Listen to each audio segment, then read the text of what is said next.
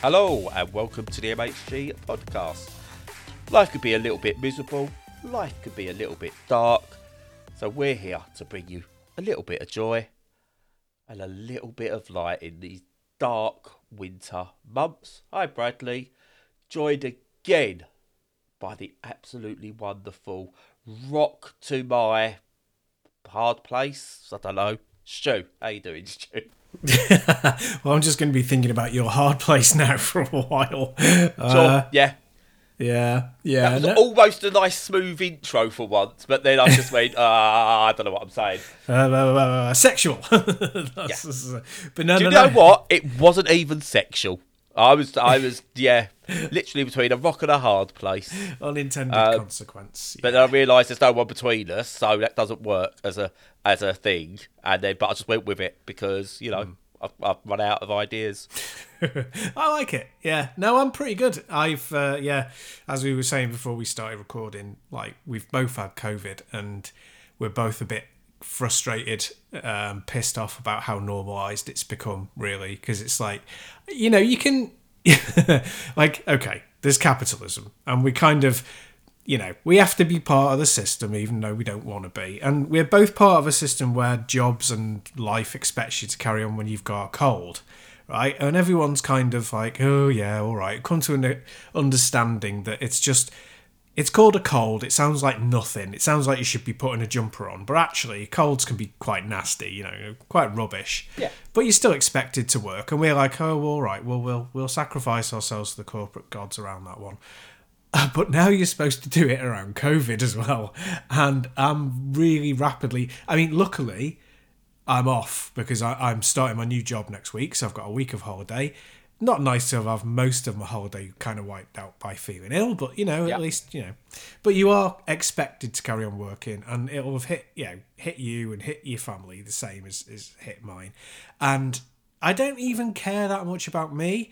It's my wife who's really suffered because that's linking into something else, which I won't get into fully. But there's a big thing around the office. My wife is being treated really, really poorly at work, and it's you know terrible for her mental health. But it's part of a system, and God, you know that system is everywhere. Future Stu here, just quickly to say I went off on a little bit of an angry tirade that didn't make a great deal of sense and was too personal, so I've cut it. But I wanted to preserve how Brad responded intelligently and calmly about fascism and about what we were talking about trans rights, so I've left that in. So if there's a little bit of a jump that doesn't make sense, apologies. Essentially, what I was talking about was how rights are being eroded and the expectation of work in, under a right wing capitalist system that we're living in at the moment is forcing us into a terrible place. So let's continue, see what you think. I so honestly, it's made me so angry I can barely speak about it. No, I know what you mean. It's yeah, it's basically if it doesn't suit the the certain subset of of the population, then don't exist. Um, Yeah. If you're not going to get into work, then you better well die, essentially, Yes, or not Yeah. or not exist at all. Yeah, no, totally get it. It's like the uh, recent. I don't know if it was a budget or a, a winter statement or whatever it was, but uh, the way now they're getting rid or they're going to cut free prescriptions for those on benefits.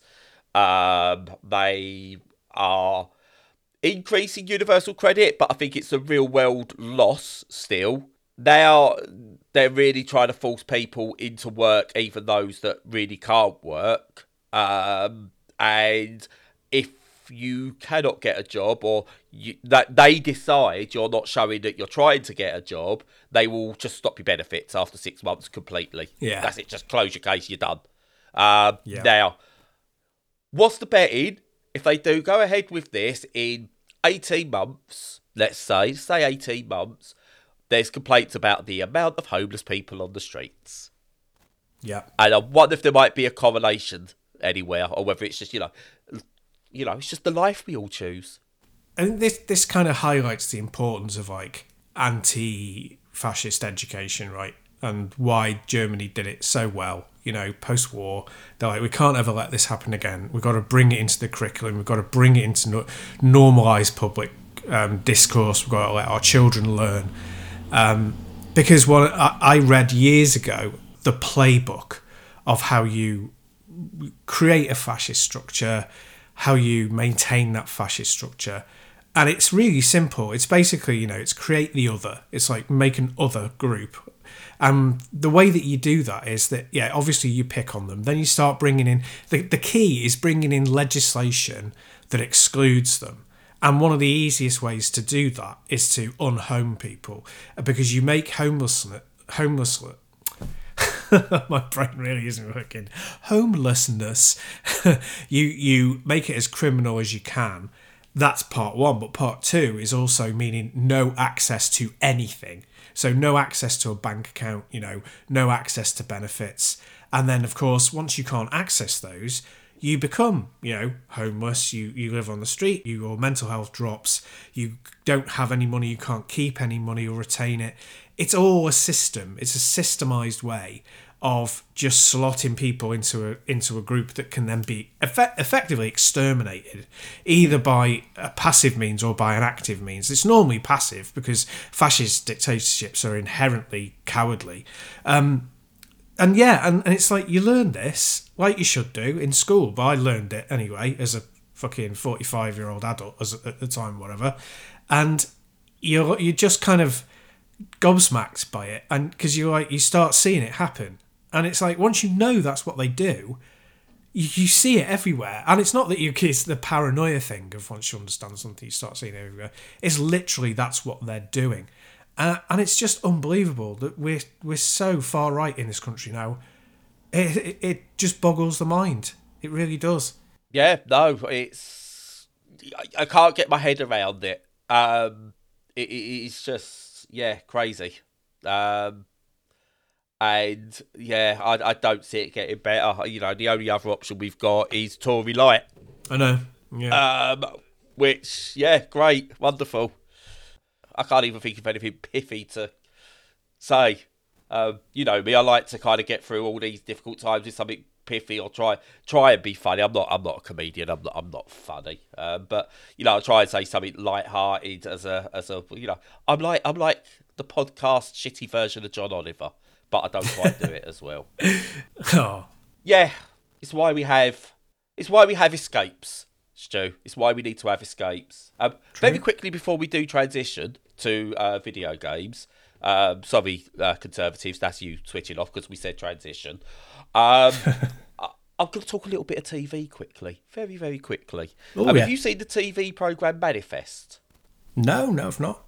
Right, give it a watch. Right, uh, it's really, really. It's one of those um, uh, event happens type thing, like people go missing and then they all return type thing. So there's a plane that goes missing for five years and then it just mysteriously returns.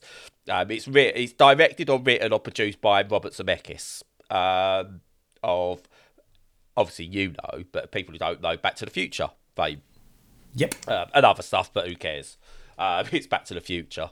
Um, anyway, he's uh, did he do the Frighteners? No, that was Peter Jackson, weren't it? Who done the Frighteners? He It was.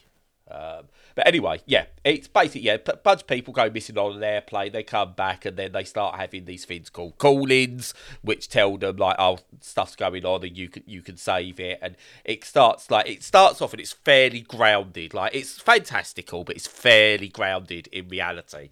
And it got to like three seasons, and it was still just about going like showing maybe some religiously type things going on with God and the afterlife and and, and miracles and things like that, but it was still fairly grounded.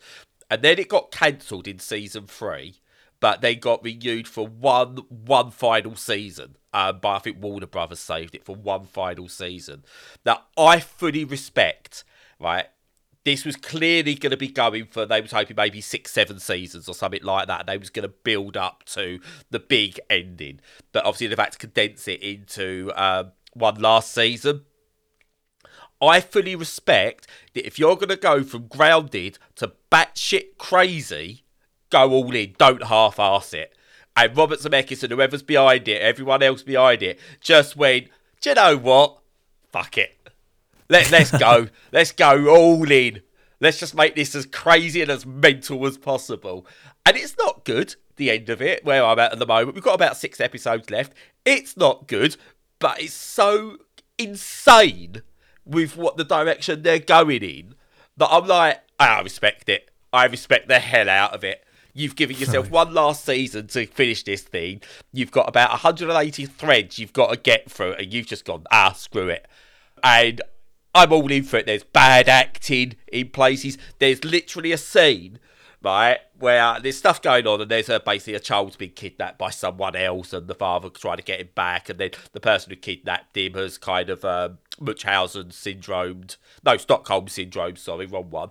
Um, the child into loving them as their mother and stuff like that, and it's got the thing, right? And they're both there with the child, and like they they do the thing, and it's the sort of thing you see in a cheesy Hallmark Christmas movie or something like that, where they need to decide who the dog's gonna live with.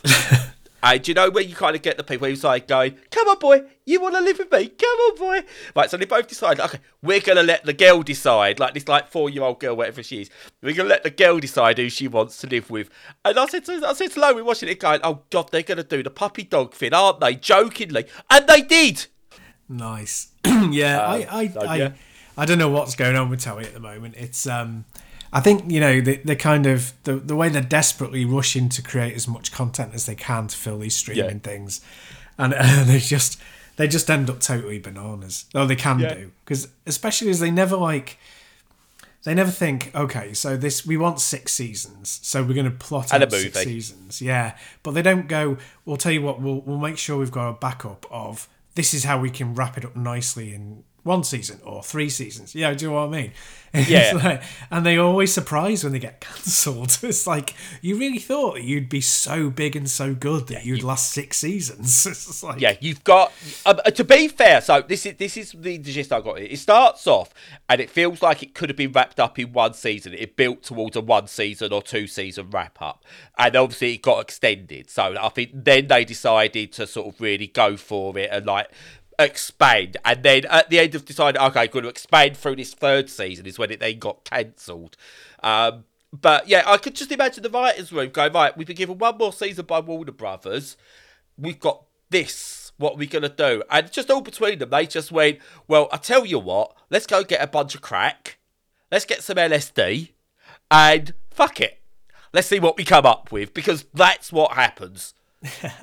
But yeah, that that that's pretty much my rule for life. If you could do whatever you want as long as it's not bad, there you go. Do what you want, just don't do bad things like uh, hu- humanly bad things. Bad movie, fine. You know what? Bad movies are fine, even if it is just like a money grab. It's fine. Just don't do bad things. the last thing, the last thing I'll say on it on on manifest. It was called manifest, yeah. Yes, it was. Yes. on, on manifest and his ilk because there was that you see i'm not going to remember the names of very many of them but there was lost obviously Yeah. there was uh the hundred. yeah there was that one i don't think i ever watched that one but that was that one with Ralph not Ralph Fiennes the other Fiennes the uh, shakespearean love Fiennes Um, Joseph. yes that's it there was that one where half the population disappeared and Oh, flashback. oh, was that what that Flash forward. Flash forward. yeah Flash something or other. Yeah. yeah, there was that. There's loads of these things where they've gone, oh, I'll tell you what, one of the best premises is, and then they describe the premise. And it's like, And then they yeah, go, oh that's wait. great. And, but yeah, the, the, you've got- opening, the opening bit where it's actually good is done now. What do we yeah, do? exactly. Where the hell do you go with it? And there's not many places. And can go- also, and also for future people who want to make TV series or films or anything, one and done is fine. Absolutely Exactly. fine. Exactly. One and done is fine. You don't need to turn everything into a long running series or multiverse or whatever. Um, one and done is fine. Um, Anyway, talking of one and done, Stu, yes. video games. yeah, that's true. What most of them are, 99% of them are. I'm going to segue into what is clearly not a one and done series because we both played it. Persona 5 Tactica. Yes. Because there's been God knows how many Persona games and spin offs and everything. So, yeah, clearly our one and done theory is not working with Persona. But hey, who cares? Persona is great. Ah, well, it depends whether you're talking about the IP or whether you're talking about your you playing it. Like 99% of the games are one and done for me, like playing Yes. them. But uh, clearly, the people who make them, no. They'll do as many sequels as they can get away with. Yes. Yes, sequels and spin offs and yeah, Yeah, yeah. lots. So, what are your thoughts? Because I've got thoughts on Persona 5 Tactica. You know me, I'm a big Persona fan, Stu. I, I actually Yeah. like the writing. I think, on the whole, I think the writing overall in the games, I think actually nails teenagers quite well.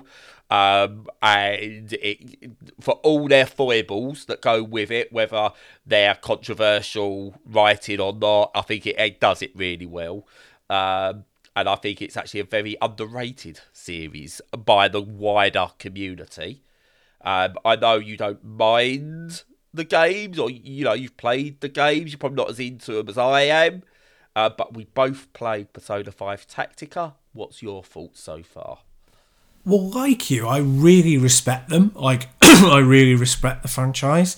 I, I still have kind of questions about. Um, I we, we talked about it when we were talking about Persona 5 Royal, in that some of the characters, female characters, of course, are sexualized.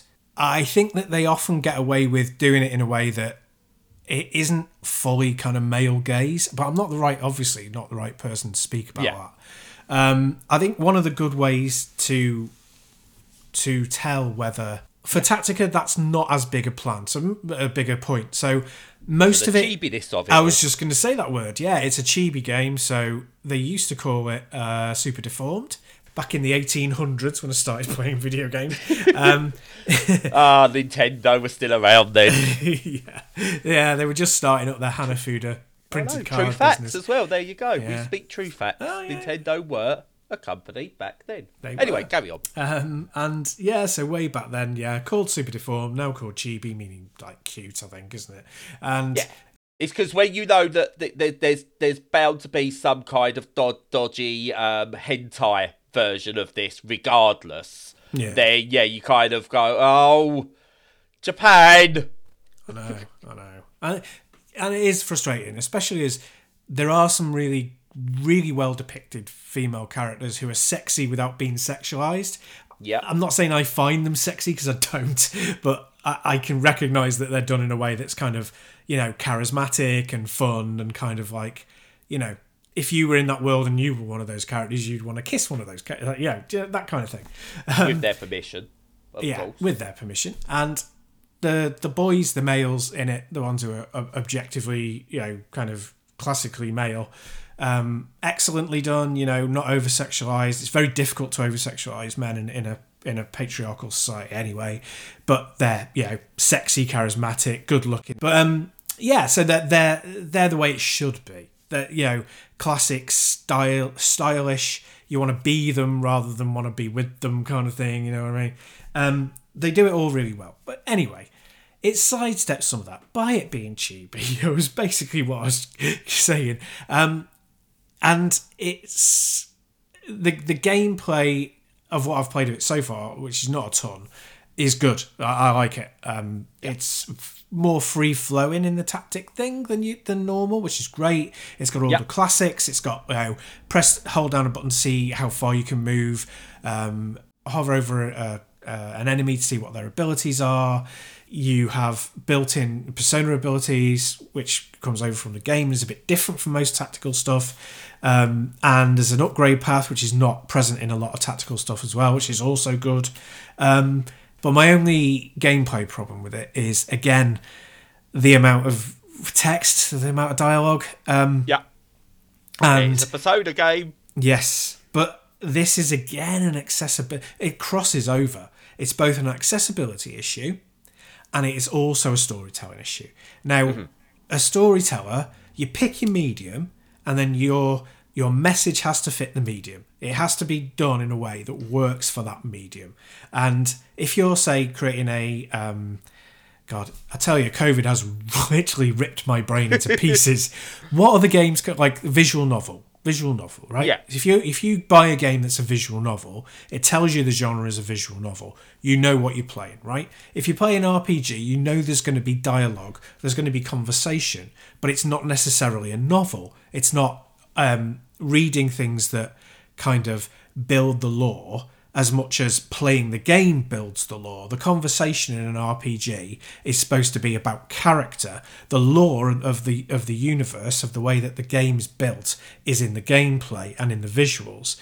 Um, Whereas a visual novel, it's not. You know, the, the visuals are there as a kind of spice. They're there as a way to uh, visually navigate you through that world whilst you're reading like a, a novel.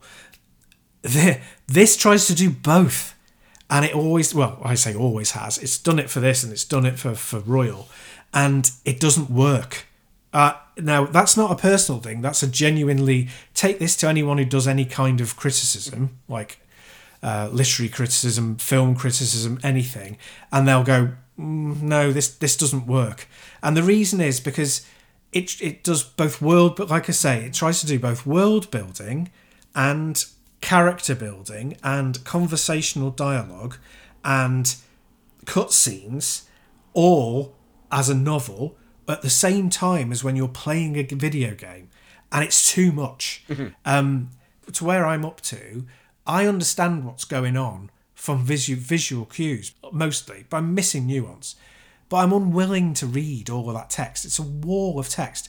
And even when you get dialogue choices of saying one thing or another, or one from three, they don't make any difference. It's just a breakup point for it to pause so that you can tap A. Yeah. And it's like, that is the most pointless thing in existence. Now, that doesn't mean that it's not going to be enjoyable for some people or that it's badly written or any of these things. It means they've picked the wrong medium for it.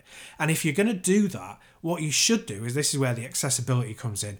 Have something that allows you to skip it completely, just yeah. completely, and have a, a paragraph uh, accessible at any time, like a journal, that explains where you are in the game. But in the meantime, you've had 50 minutes of playing a video game.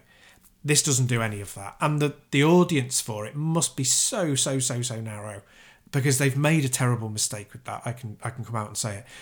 The, the actual bones of the game are fantastic. They're really good. I enjoy it as a tactics game. But everything around it and the unskippable nature and the terrible choices of, of how to insert that conversation and dialogue into the game is a terrible mistake from my from my perspective. So, counterpoint. Go on. Uh, no, I get it. I totally, totally get it. Now, the reason it works so well in mainline Persona games is that it's been built on that structure from day one. Uh, the visual novel and the, the dungeon crawling intertwine perfectly. The balance in those games is spot on, in my opinion. Um, and I've always found with the spin offs, it's a bit take it or leave it. And I, I, I, I tend to go with the leave it side of the dialogue and the story. I just get to the main gameplay side. Um, now, what I think hits a lot of people. Uh, this happened with Persona 5 Strikers, which is a Musou game. Now, if you've ever played a Musou game before, you literally you have a couple of moments of um, story, maybe. Um, and then you go in and you hammer one or two buttons and kill millions of enemies on the screen. Um, and that's what happens. So most people went into say like Persona 5 Strikers thinking, right, okay, Musou game with Persona characters, I'm all in. I went into it thinking that. Whereas what you've actually got is a Persona asked Persona game, but instead of turn based tactics, you've got um, uh, Musou. Um, and I think that took a lot, lot of people by surprise. I really enjoyed it because I thought the story in that was still really well done. It was a, a great 1.5 almost sequel to the original Persona 5 game. Now, with uh, Persona 5 Tactica, um, I, I'm I'm okay. They've gone with the same idea, which is it's a Persona ass game, um, with a more this um, like this tactics strategy based gameplay. The problem I've got with this one is I don't like the story um, compared to other Persona games. Even like the Persona dancing games had a decent enough story with them. But this one, I just I'm, I'm finding myself not caring about the story, and like you, I think I'd be happy with a skip, and it needs some kind of proper skip feature to it. Um, I've played it and I've literally gone right. Okay, it's gonna start. Put it on auto to skip so it goes through all the dialogue, and I'll just keep an eye on it while, while on Steam Deck sat in its dock, um, and then I'll press a button when it's needed until I get to the actual gameplay. And it's a shame because the fact that it's lacking in the writing side of it for me means it's not a good Persona game at all. The gameplay set is really good, and I think it's a really, really good game in the gameplay mechanics, but it's not the best Persona game. It's a bang average Persona game. Yeah. Uh, we've spoke about this before with stuff like the um, certain Splinter Cell games and, and things like that, where they're good games, just not good Splinter Cell games or not a good Hitman game. in their Yeah, own right, just yeah. make if it was a different medium, if this was Atlus doing introducing a new IP, I think it would have worked really, really well. Uh, but yeah, this isn't what I want from like Joker and the crew. It's it's just doesn't doesn't work for me so far. Now, that's not to say I've played Persona games before where I've got to about 20, 30 hours in, and then all of a sudden it's gone, the penny's dropped for me. Um, but I don't know if this is going to be the case with this one, which is a shame, as I said. The actual, the tactical side of it, oh, this almost needs to be uh, Mario versus um, Rabbids style, where it's a bit more free flowing, and then you do the tactical turn based battles. I think that would have worked really, really well in this case, and minimised the story. But it's too much of a not great story to keep me engaged, which is a shame. I will play it and I will finish it because I love Persona games, um, and I the gameplay loop is enough that I'm eager to get to it. But yeah, it's it drags and it drags and it drags and it turns it from being, I think, a must-play game to one where I think you really, really, really got to be into Persona lore spin-offs, which is a weird niche market to aim it at. Yes, yeah. Yeah, I think you're uh, absolutely right. And I think so there's so many good TRPGs that have been released just in the last couple of years, right? There's some really, really good ones, and some that are only okay or you know just scraping into the sort of good tier rather than mediocre.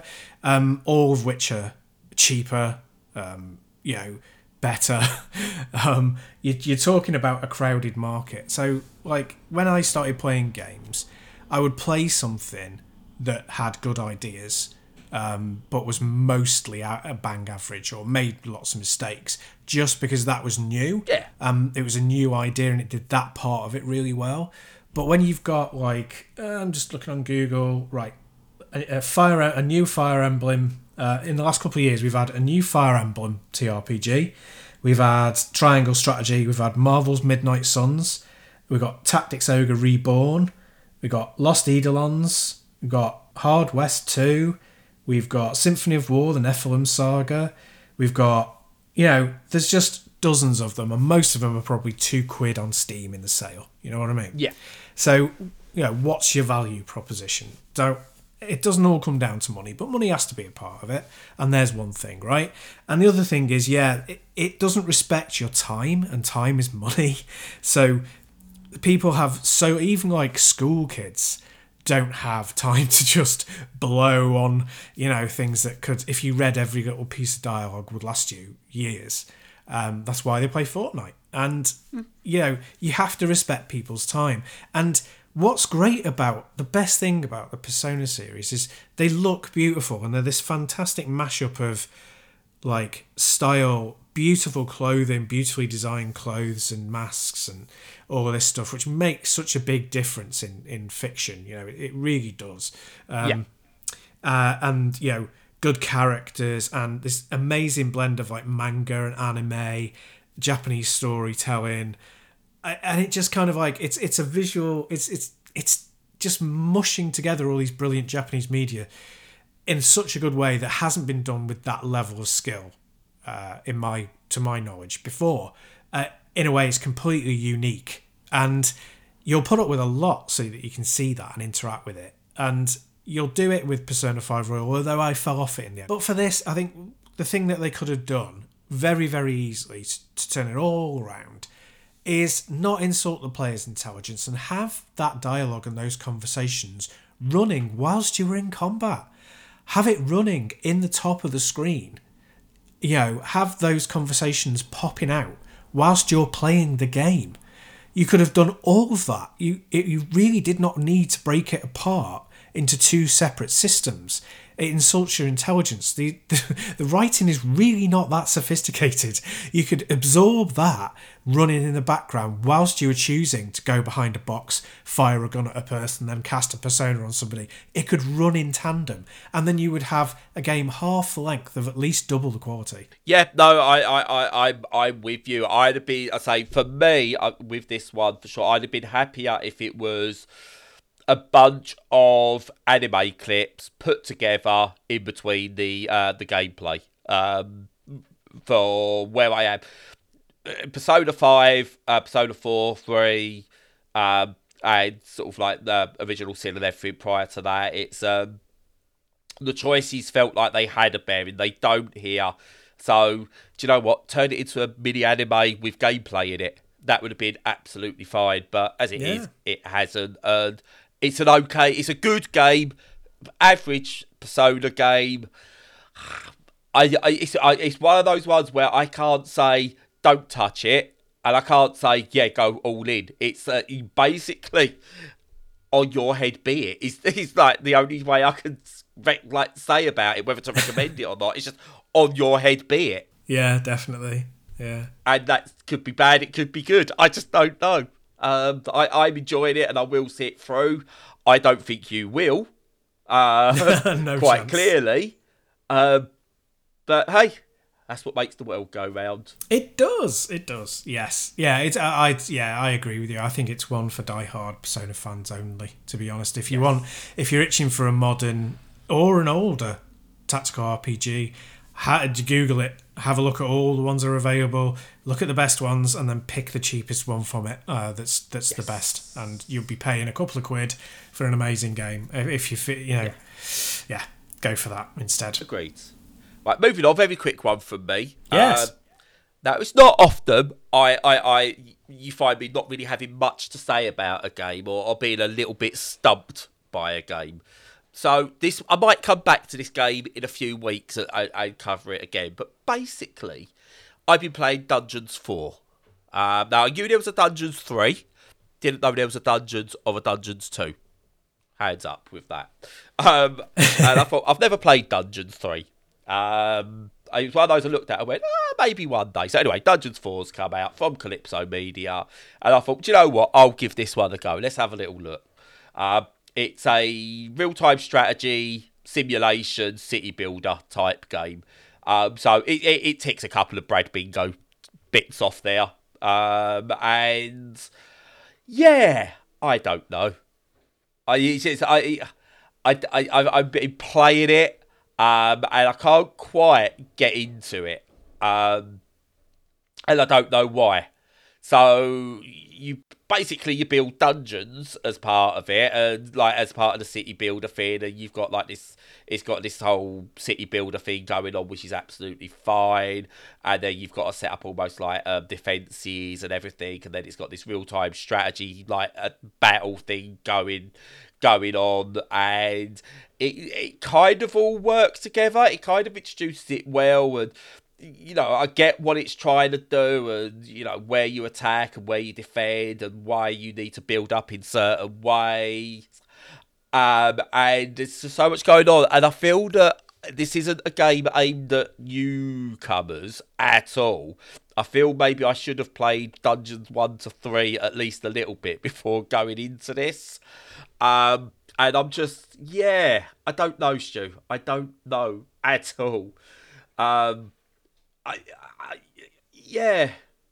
Help me, Stu. You you don't even know what this game is, I'd imagine. No, no. Um, but yeah, there's minions like you like they send them out and they do your bidding, or they come and attack, and you give orders, or that you got to deal with them, and there's multi levels to the story that's going on. It's very big on that. Um, like it's uh, like it's it feels like it's going to be an epic story to it, but I'm not far enough into it yet to um uh to sort of like really sort of understand where the story's going. It could just end in a couple of minutes, from, but it just feels like it's going to be a long, long time. Um, and everything you do kind of affects the world you're in, and it feels like there's a deeper lore that I'm missing here. Um, it, has got co-op. I've not tried co-op. Trust me on that one. I, I, I'm barely get my head around it myself at the moment. What I'm meant to be doing. Um, but yeah, I don't. I just. I, I just don't know. I, but I'm. I'm also drawn to it. Um, I'm kind of like, yeah, this is. I don't know. I don't get it, but I'm enjoying it, and I just can't find the right words to even describe what this is. Like I said, it's part city builder, part real time strategy, but it's, again, it's not like anything I've ever really played before. But it also doesn't feel new and groundbreaking. And with my brain, my ADHD riddled autistic brain, I'm like, I like, I was like, I don't know whether to talk about this or not because I don't know what to think of it. Um, so yeah, if you played Dungeons one to three, you like them, yeah. If you haven't, maybe start with something previous. I don't know. Um, I'm really sorry, Kalypso, and who was the developers? Sorry, uh, Realmforge Studios. I'm really sorry. I just, I think I might have been the wrong market for this one. Um, it's quality though. Um, so what I will say, what I can comment on, really good UI. Um, I played it on the Steam Deck, um, and it's fine on the Steam Deck. It's got full controller support. The UI could do with a bit of improvement, I suppose. Uh, but yeah, it works really well. Controls are really good. You know, I've not sort of like been fighting it, so that's all a good sign. Visually, it looks very pretty. Um, I really like that. Character design is really, really good. Um, and the gameplay, like the individual gameplay parts, like the building parts are fine, the battle parts are fine. I just, I just, I said, I just can't get my head around how it all works together properly. And I think that's a me problem, not a game problem. It is, you know, Kalypso. Um, obviously, you'll know them from Tropico fame and other things like that. Quality is never an issue, and this is a very quality feeling, playing, looking game. I just haven't got a clue what I'm doing. Is it okay for a critic to say that? Yes, it is. yeah, I don't know. Uh, it is. Yeah, no, definitely. Uh, it. I find it frustrating when critics sort of pretend that they know everything, and um, that normally manifests in them being critical of something. Yeah, yeah. It, it, that's the human that's human nature often, isn't it? Sadly, if you don't understand something, you criticize it. Um, but no, no, it sounds intriguing that if you're into mm. that sort of thing, it, it, it sounds like it's mashing together a few gameplay styles, and um, it might be a little slippery, a bit hard to get a grip on, but that it sounds like it's worthwhile if you're into that sort of stuff. So yeah, yeah sounds, and I am going to continue dipping in, and I think like if it clicks for me, I will report back. Um, it's a busy time of the year, so you know. I don't know why I'm talking directly to the developers or the PR teams, but it'll be sometime next year, I'd imagine, uh, because I've got so much to get through at the moment. Uh, but yeah, you've made a really good game. I feel like I'm like critiquing a child now. Going, it's a really, really good painting, but it's not going to replace Biddy's painting on the fridge. Okay,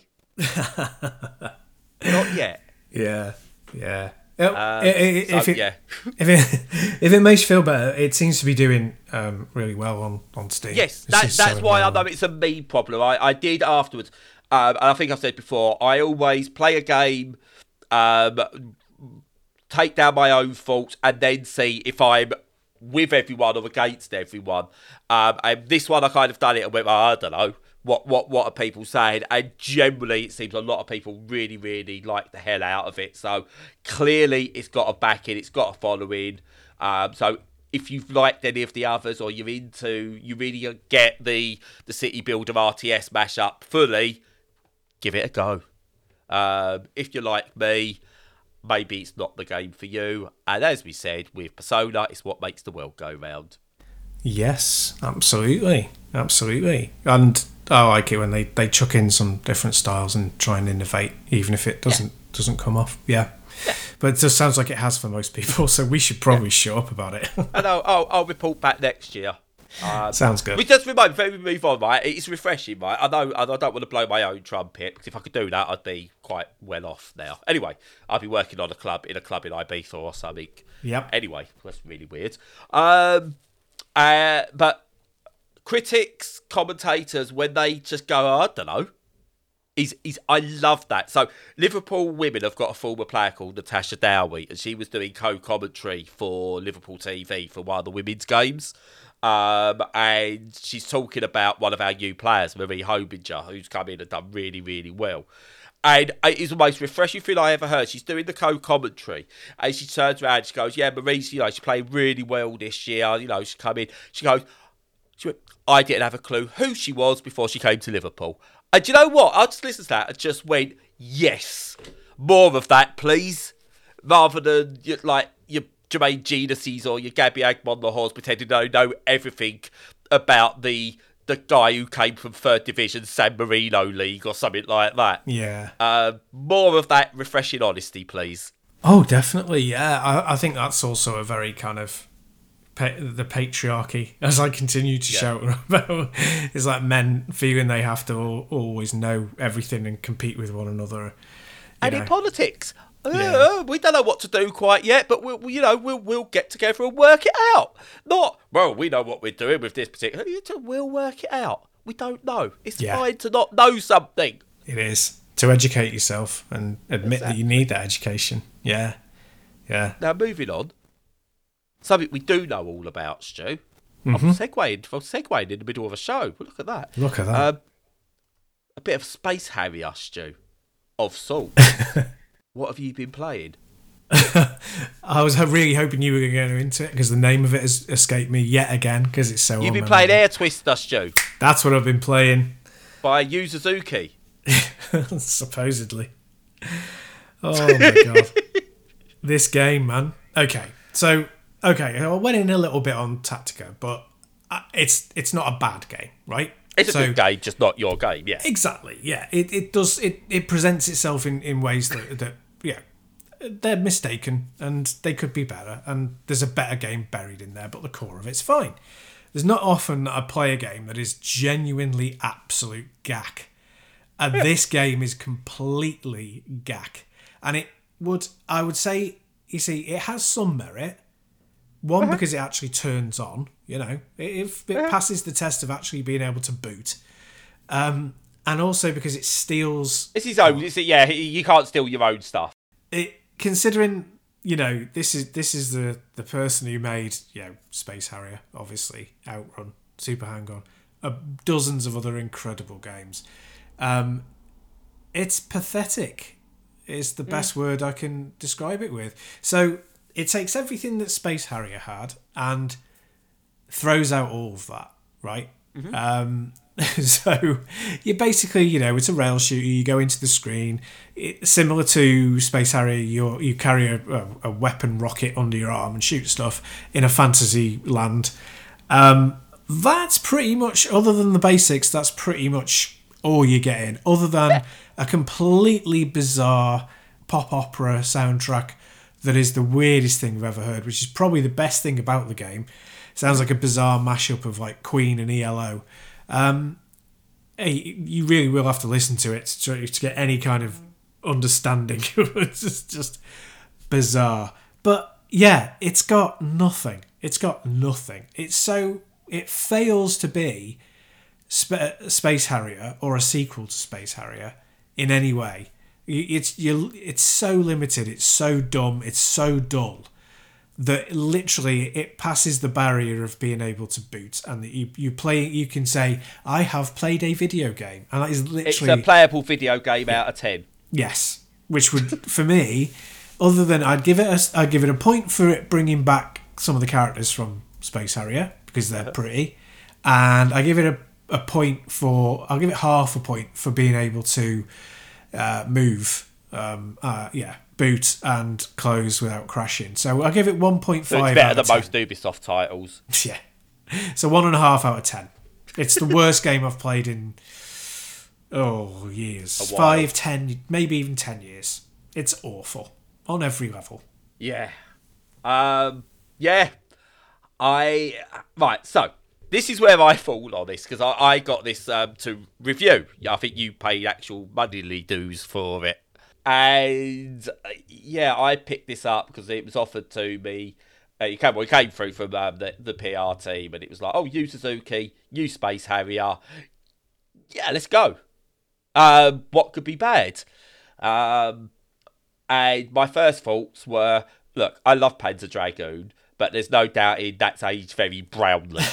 Brownlee. It's a very bland looking game. Yeah, it's a very bland looking game by today's standards. So, do you know what? If you can make a Panzer Dragoon Space Harrier style game, um, but make it prettier, good. You know, you- you're some way there. It's very bland looking. Um, there's like no contrast between your main character, the enemies, and the environment. Hardly. Um, it's just kind of like a blur. It's just a, I, I don't know. It's like gruel in a bowl, but on screen, and you get oh look, there's some flashes of color, but I don't know if that's an enemy or what. Um, the your your reticles and your things that tell you what you're aiming at, they don't stick out. So there's not like, do you know the remake of um, ah, not Airwolf. What was the uh, the one the Top Gunny style one called? My mind's gone blank. Afterburner. Afterburner, yeah. You know, that was that was everywhere and there was loads of bright colours and the reticles went beep beep beep beep on everything and then you shot everything. There's none of that here. It's just like "No, no, no, no." and it's, it's that's kind of like the whole thing. The whole game is like "Uh, da, da, da, da, da, uh, uh." And it's, it's kind of like how I felt playing the game. You're flying through the air, but it just feels like uh, uh, it's like it's like someone's been forced to like reanimate the snowman every year for the past forty years, but make the same thing, and they've just gone. We'll just take the color out of it a bit more. Let's just, you know, and we'll just get rid of some of the music that makes it iconic and the animations. I will just blend it up a bit, um, and they've just lost all hope with remaking the Snowman um, for forty years. This is what this game feels like. Um, the UI is awful. Um, the choice of fonts used is awful. Um, the menus are awful. The options menus are awful. The character design is poor. They're not memorable to me. Because you turned around and said they're returning characters from Space Harrier in there. I went, I, I, my first thought was, is there? You sure? Yeah. Are you really sure about that, Stu? yeah, there are, but you, you, they're rendered in such a boring way that, like you say, it just becomes gruel. And I know that it was like it was a mobile game, and it really, really stands out. But mobile doesn't necessarily have to mean shit. But No. in this case, it really is. Yeah. you know, don't get me wrong, Angry Birds is a mobile game, and you know what? It never translated to consoles. You can't charge like full price for Angry Birds, which they try to. Anyway, that's going down a different kettle of fish with it. Diff- going down a different kettle of fish. That's mixing your uh, thingies up, isn't it? A little bit. Yeah. Um, but anyway, it's um, yeah. So, but it, it was a good game. Angry Birds was it, mechanically it was sound and visually it had a style. It's fine. Flappy Bird was mechanically sound. It was a god awful thing that I didn't like, but it was mechanically sound. This just is just ugh. I, I tried playing it like Space Harrier. It didn't play like oh, I remember Space Harrier. Definitely doesn't play like Afterburner or Panzer Dragoon. Um, and even these days, you've got Rez, which still holds up and is beautiful and shows what you can do with this job. But it's just, it's not even vanilla stew. Vanilla stew. Ooh. Good flavour. Um, well, exactly. I mean, we've probably wasted way too much breath No, on this we game haven't, anyway because- it's so bad. But Don't buy it. It's twenty quid, Stew. I. It's twenty quid. Is insane. It's I was going to pick up that 45 quid for um, Dungeons 4 might have been a bit pricey for some, but that's a quality video game. I might not get it, but it's a quality video. This is 20 quid. Honestly, give me 20 quid and I'll kick you in the face and you'll get a better experience. It's Yeah. awful. Pretty much. Pretty much. This is worse. This is worse than that stupid bloody NASCAR game I played. I know, I know. Uh, the worst thing I think is that you could, you can rip off, you could rip off a game from 20 years ago. So like 90% of the audience wouldn't remember it. Um, And you could rip it off completely and just reskin it. And you'd have a game that is like 100 times better. So what's the point of doing this? It's a waste of time, effort, money, talent, everything. It's a waste of everything. Waste of everybody's time. And I get people like people look at a game like Thirsty Suitors, and I saw a couple of hot takes say Thirsty Suitors looks utter crap, right? Because it's like it's uh it's like very sexualized and it's like it's uh it's very um, horny, shall we say? It's a very horny game. a thirsty and I get people looking at that and going, "Ah, it looks a bit shit. I get that. But it's a good video game. They've caught the core of the game. Good. You might not like the subject matter, but it's good. This, this is Yu Suzuki, Stu. This is Yu Suzuki. What? I mean, are they weekend at Bernie, you, Yu Suzuki, just using his name? Anyway, you can get Air Twister for 20 quid on Steam. Get it. No, don't. Don't. Um, I might never get anything from this, this, these, these publishers or, or that PR firm again. Just don't. This is my Sonic Four moment. Don't, don't touch this. Um, it's got a positive rating. I really don't understand that. How many of Yu Suzuki's mates have played this? It's 16 ratings and they're positive. Is this like literally all Yu Suzuki's team? Pretty much, I would guess. I think it has to be. Another arcade favourite from Yu Suzuki. If you like games like Panzer Dragoon or Space Harrier, then buying this game is an easy decision. Yeah, don't! Don't buy it! Doesn't get easier than that. Otherwise, it will ruin the memory of Panzer Dragoon and Space Harrier. Buy Rez instead. In fact, the Panzer Dragoon remake isn't that bad. Get that. There you go. Anyway, anyway, moving on, Stu. Yes. Um, we need a planet cleanser. Planet cleanser? A palette cleanser. oh, we've I'm just not found, Thanos. we've just found the new ti- the title for the episode there. Planet definitely. cleanser, yeah.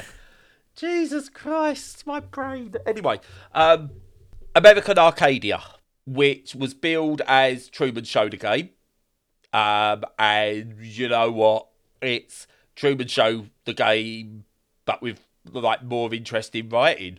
Um, it's fantastic. Wow. basically, you've seen the Truman Show or heard of the Truman Show. I'm going to assume everyone's at least heard of the Truman Show. Yeah. If you haven't, go watch it. It's brilliant. One of Jim Carrey's best performances, apart from Eternal Sunshine of the Spotless Mind. Um, Yep. He's actually got a lot of good dramatic performances um, for the uh, COVID denying, vaccine denying freak that he is these days. Um, anyway, great actor, great actor. Yep. American Arcadia is basically if someone decided to expand or make a sequel or just like really be influenced by um, the Truman Show. So basically, you play. There's two parts to the game. There's this 2D platforming style section, and then there's this 3D se- section to it. And the 2D section is the character that would be your Truman, let's say, where they set up this place called American Arcadia, which is in a giant big dome in the middle of like nowhere, America, uh, California. I think they said it's set. One of the big deserty type places, anyway. Um, you play as Trevor Hills, um, and you kind of find yourself like everyone in this world, not just you, everyone in this world is part is part of this giant TV scenario. So everyone's born there. It's kind of kept in per- perpetual seventies, like the te- like the look and everything is there. It's got technology though, like modern technology, but it's all kept in the seventies um, to give it this aesthetic for people to watch on TV. Um, and it's like it was the most popular show or whatever it was in America, 24 hours a day, seven days a week, 365. Um, but ratings are going down. Um, and if the people in um, in, Arcadia aren't on um, bringing the numbers in or just aren't interested, then they get to win a grand prize trip. Um, and it turns out that grand prize trip is actually they're exterminated. Uh, but you're totally unaware of this as Trevor, uh, because you live in this world Truman-esque. Now, as we all know, the Truman Show. Um, if you haven't seen it, it's a spoiler, but it's like 25 years old now. Yeah, gotta be, hasn't it? Yeah. 90, 98, Ni- I would say 98 or something, 98. yeah. Um, so he then gets like some messages and stuff start happening. He's like, "Oh, what's going on?" And slowly becomes, I'm sorry to use the word, woke to the world around him. Um, and it turns out, and then this is where that's all the 2D part. Then you go to 3D part, and you're someone who's a, a technical officer or technical type person on the show, and you're trying to feed information to him. And you want to help him escape. And reasons, everything, twists, turns, etc., come later down the line.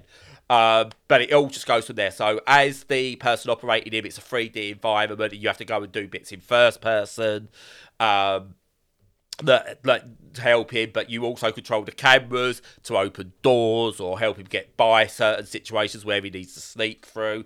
And as Trevor, you're just walking literally left to right, um, with some variants to that. Sometimes running, sometimes walking, sometimes climbing, etc., etc. Escaping people, and that's all on a 2D plane.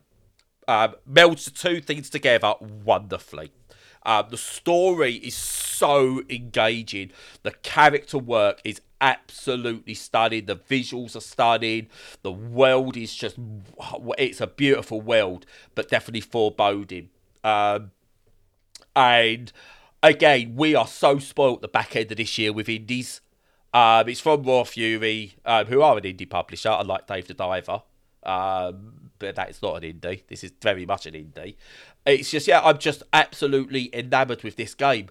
Um, and I honestly think that had this released four months ago, we, this would be in the conversation for Indie of the Year, one of the Indies of the Year. Maybe not winning it, but it'd be in the conversation. It is so, so good.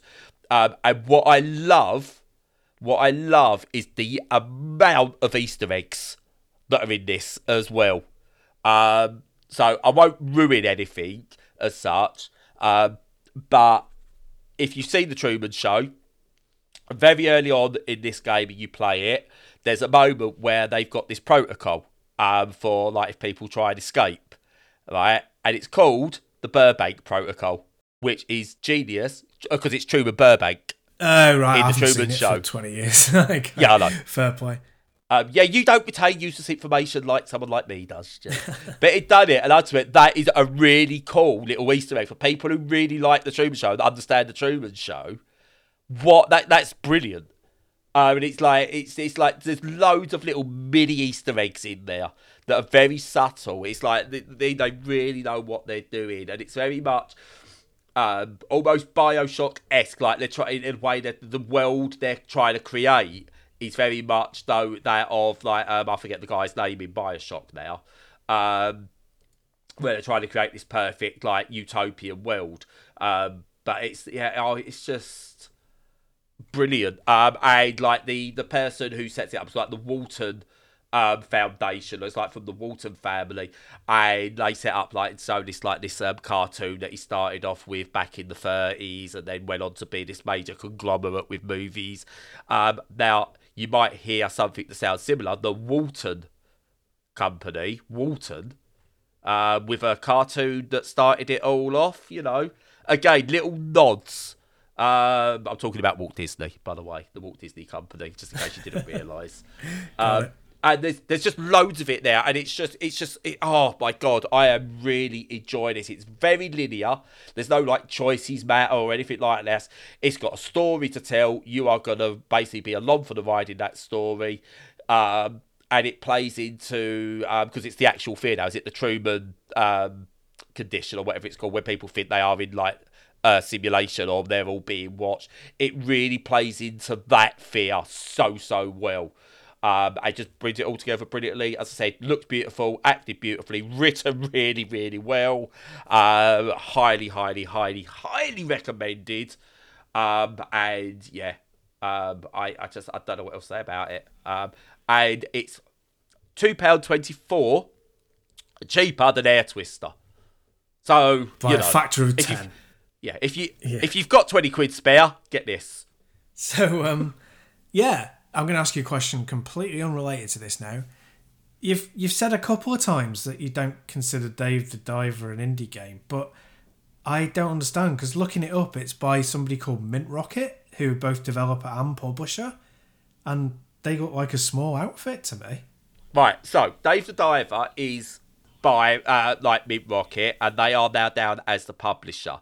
Now, but the issue with Dave the Diver is their backing is from a multi-billion dollar. Um, I want to say uh, it's, a, it's an Asian uh, conglomerate, and yeah, they're not fully Nexon. Sorry, that's who's behind it. Nexon. Oh right, okay. So they're, um, it's it's like yeah, it's it's by stealth that it's uh, somebody yes. big. Gotcha. Yes. That's so. No, sorry. Nice. Yes, because No, and it's in. It's, it's basically set to take all the indie awards this year Ah, uh, because of where it's been put in, and a lot of the obviously the corporate shields, Geoff Keighley shows. Obviously, they don't care, um, and uh, allowing it to happen. Uh, that's it. Right. Korean states, Taiwan, Thailand, multi conglomerate worth about two hundred billion dollars. So you know, So indie it's uh, in the truest sense.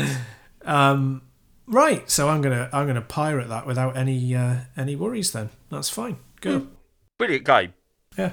But yeah, just be honest about what it is. Um, but yeah, American Arcadia. If you if you just want something that's honestly stunning, I just I absolutely adore it. it it's so so good. The visual style. I love the visual style as well. It's like low poly but high quality low poly. I love that style. And oh yeah, I just get it, play it. It's better than anything else that I've played this week. Oh, that's really cool. Um, or play Air Twister, your choice. Uh, that's not your choice. I, I mandate that you're not allowed to play that. So there you go. That's, that's yeah. If we ever if we ever get into power um, over the Tories, that's going to be the first thing we put in. We mandate that no one is legally allowed to play Air Twister.